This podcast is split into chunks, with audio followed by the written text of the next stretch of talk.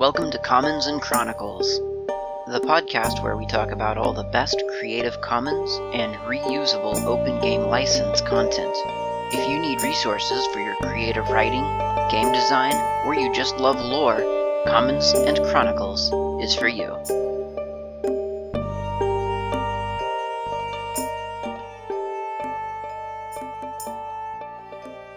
Hi everyone, this is Commons and Chronicles. My name's Klaatu. In this episode, I want to do a short introduction to the concept of dragons, and I want to kick off a little bit of a mini series about dragons within the show. Dragons are obviously a very popular construct and have been for a very long time, probably longer than we even realize. But on the other hand, the the idea of what the word dragon represents has also changed significantly. If you look back at early art involving dragons, a lot of times the dragon is disappointingly just a snake, maybe a large snake, or maybe a, a snake like cat.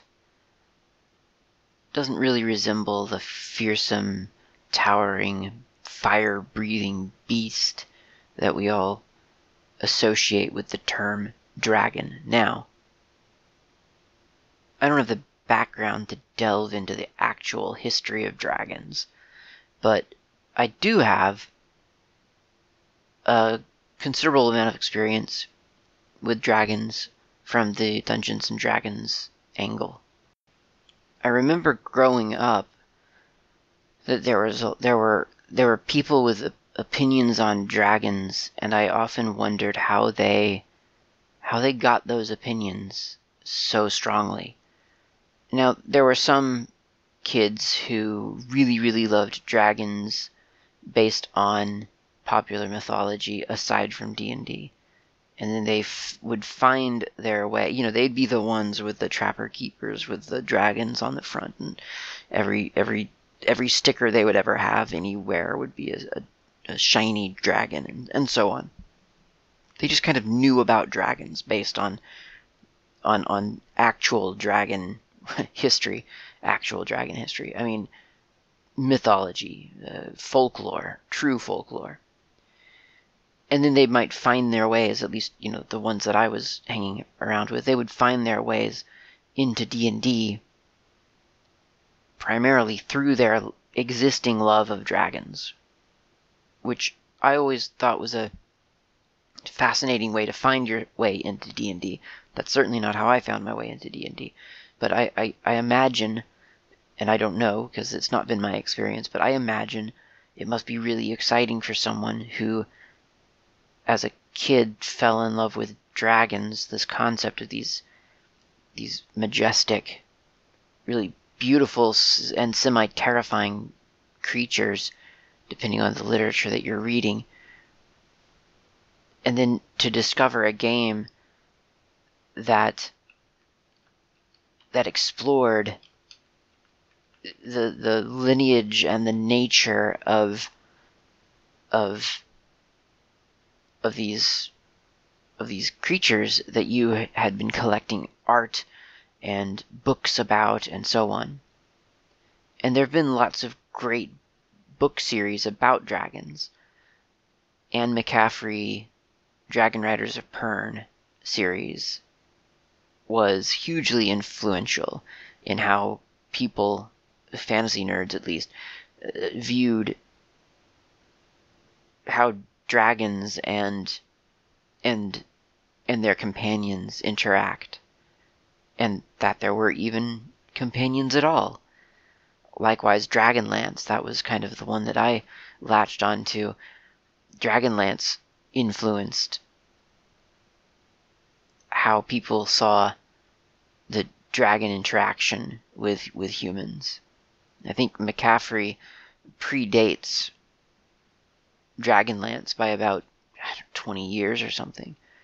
Uh, she, she was a lot earlier than than D&D, the original trilogy at least. Dragonflight, Dragon Quest, and uh, the White Dragon. So there and there was this so there was this idea that people could interact with dragons on a friendly in a friendly way and they weren't necessarily enemies and that they maybe even had some kind of connection a telepathic connection there were also the kids who came to dragons i felt through just sort of popular action series. Dragon what was it called? Dragon slayer and things like that. Just the the obvious fantasy worlds and legends around dragons. And then to discover a game where they could go in and, and fight dragons themselves must have been well it must have been exactly what d&d was for, for everyone really. Just one of those dreams come come true that you could do these these these things in a game and the game was was infinitely flexible. It was exactly what we were all looking for except we didn't know we were looking for it. But it it, it gave us structure to what we were doing in our backyards anyway. But dragons specifically because they're in the title of the game and they've structured or they've they've molded so much of the game whether it was through Dragonlance or simply through their ability to be the biggest and baddest monster in the in the game world. They've been they they're, they're a force to reckon with uh, in a, in a fiction sense. There's something that that has so much history to them and yet somehow needed to be distinct and and unique somehow to D&D. And it's not universal by any means, but I would say that it's quite common for people now to think of dragons somewhat in the D&D sense. Again, not 100% universal by any means. You'll still find other people's interpretations of dragons all over the place.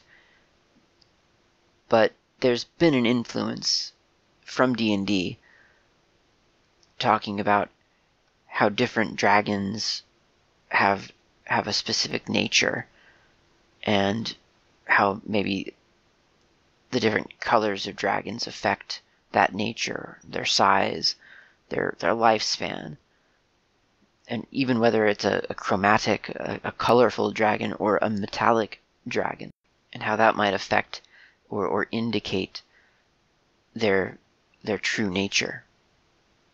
So in this little mini series, I'd like to talk about each of the really all of the dragons, really all of the dragons. I want to cover the, the the different dragons in third party publications almost most of all but in order to do that, I feel like we need to be able to contextualize what we're reading in these third party publications because they are directly inspired and affected by established D&D lore on what a dragon is, uh, what what what it means to be a dragon, how you can tell one dragon from another and so on. So in order to classify the third party dragons, I feel like we need to come to a universal understanding of what the D&D dragons specifically are. And luckily there's a book specifically about this. It's called the Draconomicon, D R A C O N O M I C O N. I have this from the third the, the 3.5 edition days and it's still on my bookshelf. It's a beautiful book.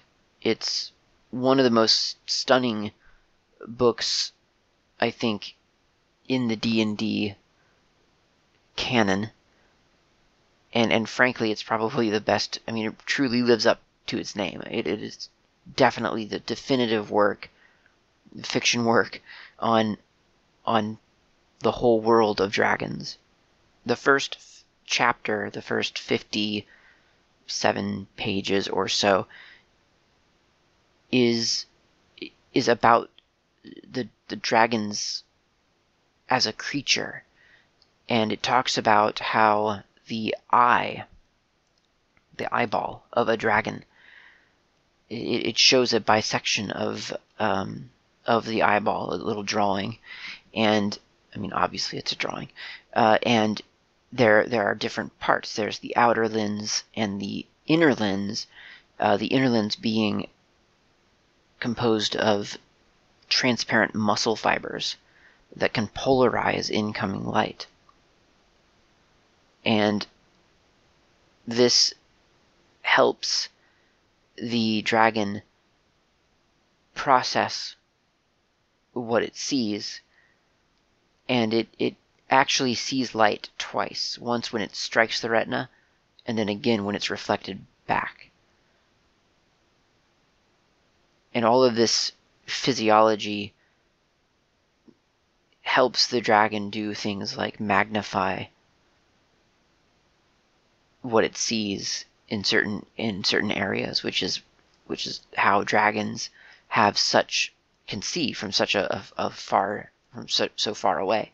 They're able to do that because they have special muscles and and um, light refraction and and the ability to to control you know sort of zoom and enhance what they're seeing.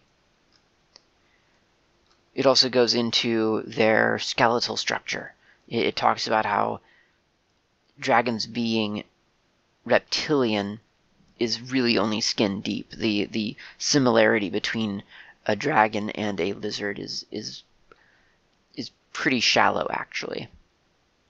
And it goes into to really really detailed um, things about the dragon's skeleton. The 13th cervical vertebrae is the base of a dragon's neck.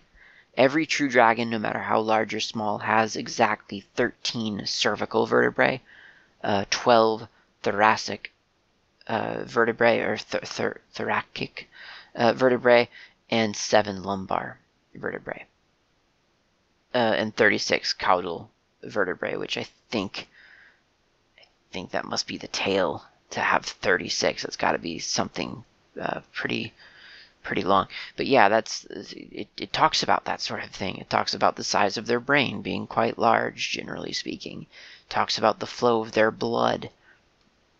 Talks about their muscles and how their lungs take up most of their body. Uh, most of the trunk is, is lung, so that they can inhale lots and lots of air. Talks about their diets. Of course, that's going to change between between different creatures, and even their incubation. So, and that's just the first 57 pages or so. After that, you get into gaming specific mechanics that are obviously very useful while, while running a game. So I want to, and so in case you aren't super familiar with this, and, and not everyone is, I feel like I sometimes take it for granted. Um, but there are sort of there's a certain set of I guess canonical dragon types in D&D. The the two broad groups are chromatic, meaning color, chrome color, chromatic and metallic. The chromatic dragons are sort of on the on the evil side of the spectrum obviously evil to neutral. There's some some variation there, but they they lean towards the the evil side in varying degrees. The metallic lean towards the good, and again there's some some flexibility there. So the chromatic dragons of kind of the again the, the canonical D&D set of dragons and and there's flexibility here and we're going to explore that in the future because I I mean, that's really what I want to explore. But the the original set, at least original from my perspective. Now I don't know. Uh, I I didn't go back to like first edition to find out what dragons their monster manual or w- whatever it was back then listed. I didn't do that. I'm not interested in that really. The I mean, I'm sure I'm very interested in it, but I'm not for the purposes of this episode or the future episodes. What I'm interested in is kind of the once the the sort of the the idea of these dragons real and, and codifying the dragons and how they are took hold what became of that And what kind of got settled on pretty quickly, as evidenced by the Dra- Draconomicon, I think, is the the chromatic, the color dragons include black, white, blue, green, and red. Those are the colorful dragons. So they they're on the evil side of the spectrum. The metallic ones, the good ones, neutral to good, uh, are brass, bronze, copper, gold, and silver. So that's the those are the two the two groups and the members of each group. I think if we're going to set about classifying all of these dragons, I think it's safe to assume that within within these two groups there are other members that are not listed here. And in fact I know that there are because I know that there were there there are there there's other material out there that that talk about further dragons. And I think all of that stuff is really really interesting because of the fan base that dragons already have. And the recognition that there really don't only have to be 12 dragons or whatever that number was that I just listed, and that, that there's enough dragon variation to go around. I, I like that because it acknowledges that dragons are, after all, fictional and magical creatures. So some people might think it's ridiculous to to come up with purple dragons and camouflage dragons and ruby red dragons and whatever else you can come up with. But frankly, I think that's one of the appeals of dragons is that especially after D&D kind of recognized that there are a, a set an official set of, of colored dragons and, and an official set of metallic dragons and these are what they are then why not take that further and give people who happen to just want a purple dragon or who want some other kind of dragon, why not give them that kind of dragon? It doesn't cost us anything. It's fiction. So we're going to start with the the with the um, the established dragons. We're going to analyze them, talk about them, and then eventually we'll get into the third party dragons and all the extra dragons that I can possibly find. Because it's a super interesting study, and I don't see why I would start with anything aside from a white dragon. Now, a white dragon, as you might imagine, is a mountain dwelling, cold based dragon. So it is not your traditional dragon in the sense of I don't know Sir Lancelot fighting the evil uh, fire breathing sort of red or green dragon. This is a white dragon. It's actually one of the smaller and least intelligent of of the dragons of all of all the different kinds of dragons. They are typically found in very very high mountains in typically arctic areas possibly alpine, I don't know, but definitely like Arctic passes and Arctic m- mountains that are that are high and, and far away from mankind. So very likely they're they're pretty rare in practice. They they are, as I say, the least intelligent of of the dragons, of the official dragons, of the true dragons. Uh, but that doesn't mean they're dumb. It's just that the, their lifestyle happens to to not optimize their intelligence, I think, and kind of optimizes their animal their animalistic instincts. White dragons are usually found in icy caves or deep subterranean chambers far away from the sun, you know, that try to get get away from the warmth of the sun. They prefer the cool areas. They're sometimes found near water, um, and they they they do their their daily routine would be hunting, and then uh, sort of retreating to their to their lair. Now they will only consume food that's been frozen. So they they really are quite quite fond of of of the cold. So they don't really eat raw meat as such. They eat frozen meat. They're a, a gorgeous gorgeous creature too. If you look at uh, certainly the Draconomicon, or I mean, and they, that is being sold as a PDF on Drive-Thru uh, RPG. So yeah, I think it's, well, it's Drive-Thru or DM's Guild, one of those two, uh, obviously. The Draconomicon 3.5 edition. I think it might have been re-released for fourth edition, but I'm much more interested in the 3.5 stuff because it's it goes nicely with Pathfinder. So the if you can find a, a picture of a white dragon uh, as described in the Dra- Draconomicon, it, it's really they're they're they're quite beautiful creatures. I mean, they really are. They're they're absolutely just they have a sort of soft features, uh, and a beautiful wingspan, and uh, yeah, they appeal they appeal greatly to me in in in both design and in fondness for the winter. White dragons devour creatures killed by its breath weapon, generally speaking, uh, and their breath weapon, as you might imagine, is indeed a a winter a wintry breath, a, a cold cold breath attack.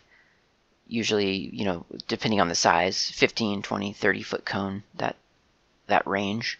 A gargantuan white dragon, which is, is not typical, would be 85 feet overall from from tip of the snout to end of the tail.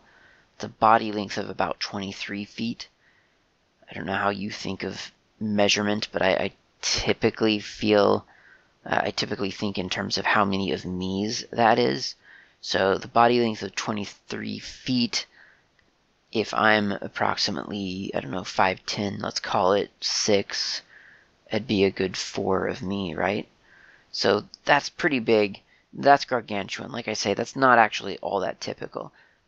Probably more typical, you're looking at huge body length, 20 feet. Still pretty good. 14 foot neck, 21 foot tail. 20,000 pounds. The gargantuan can weigh up to 160,000 pounds. So not lightweight.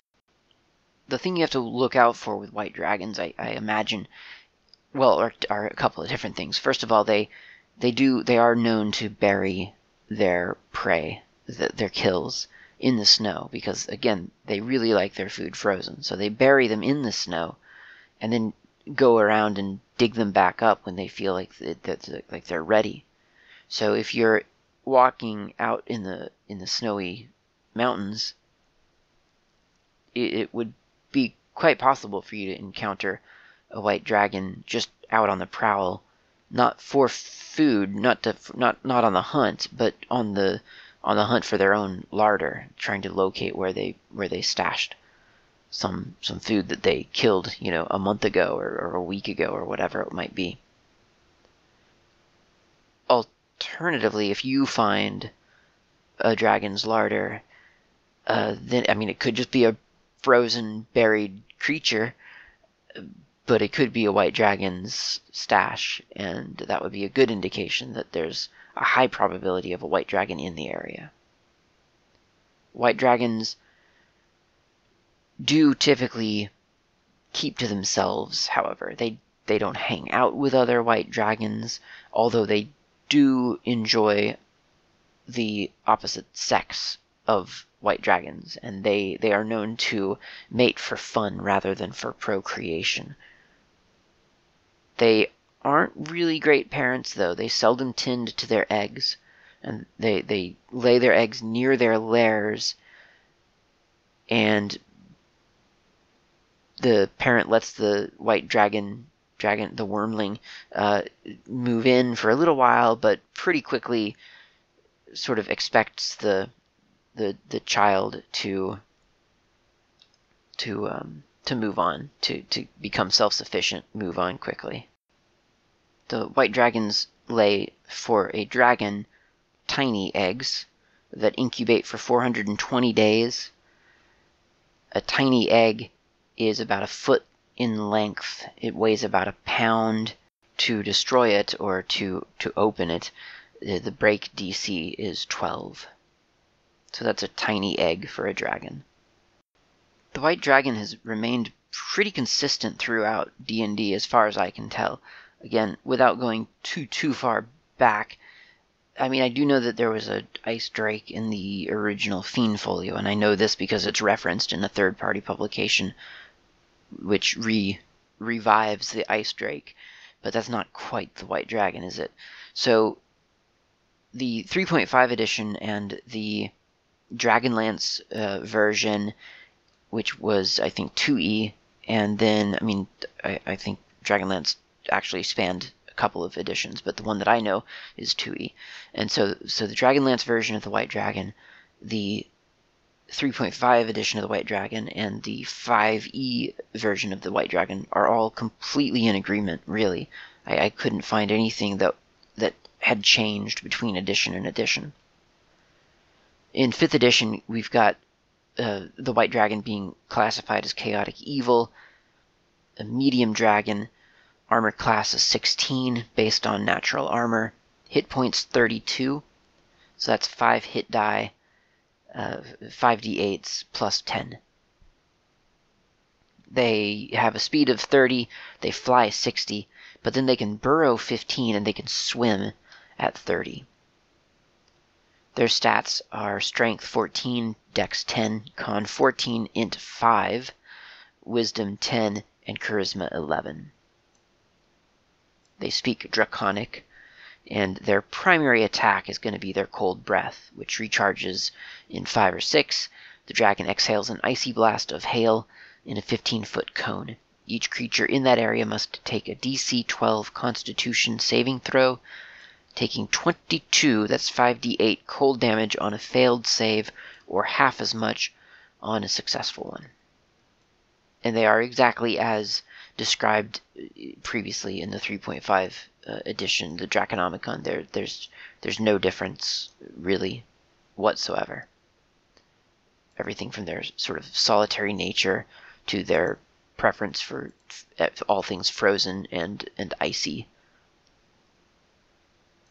In the Pathfinder Bestiary, it's pretty much the same story. We have the White Dragon, page 100. It is a tiny dragon, which doesn't mean that it's a tiny creature, it just means that it's a tiny dragon. Its speed is 60 feet, it burrows 30 feet, so those are swapped, and then swims for 60 feet. It has a natural armor rating of plus 2 for an overall AC of 20ish, depending on depending on the the size of the dragon that you're dealing with. Could be anywhere from 20 to, to 27. That said, even it's, for instance, an AC 27, the touch AC is a mere 10, and flat footed goes down to, D, uh, to 26.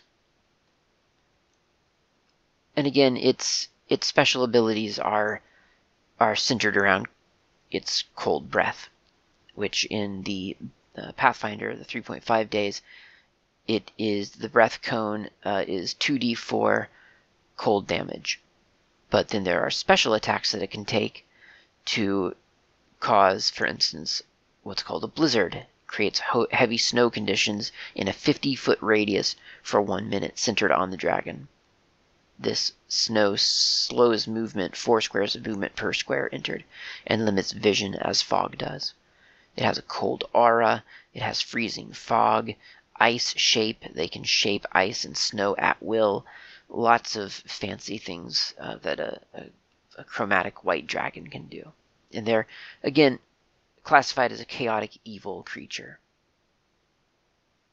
There's a pretty great spectrum from from a wyrmling to a very young dragon to a young dragon to a juvenile, and so on. So they, they, they gain different special abilities as they age uh, up to a great wyrm, and they have at, at, at a certain point at their in their adult years they they gain the innate ability to cast spells. That's everything I have on the white dragons. I think, like I say, they're very they're a very consistent dragon, and They're one of my favorites because of the, the winter aspect. I love the winter, what can I say? Flipping the dragon trope on its head like that is just so obvious.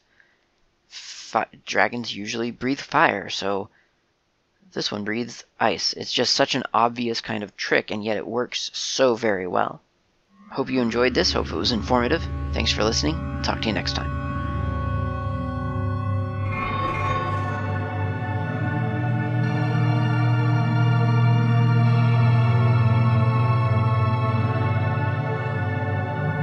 That's it for this week's episode. Thank you very much for listening. My name is Klaatu. You can reach me uh, via email at klaatu at member.fsf.org.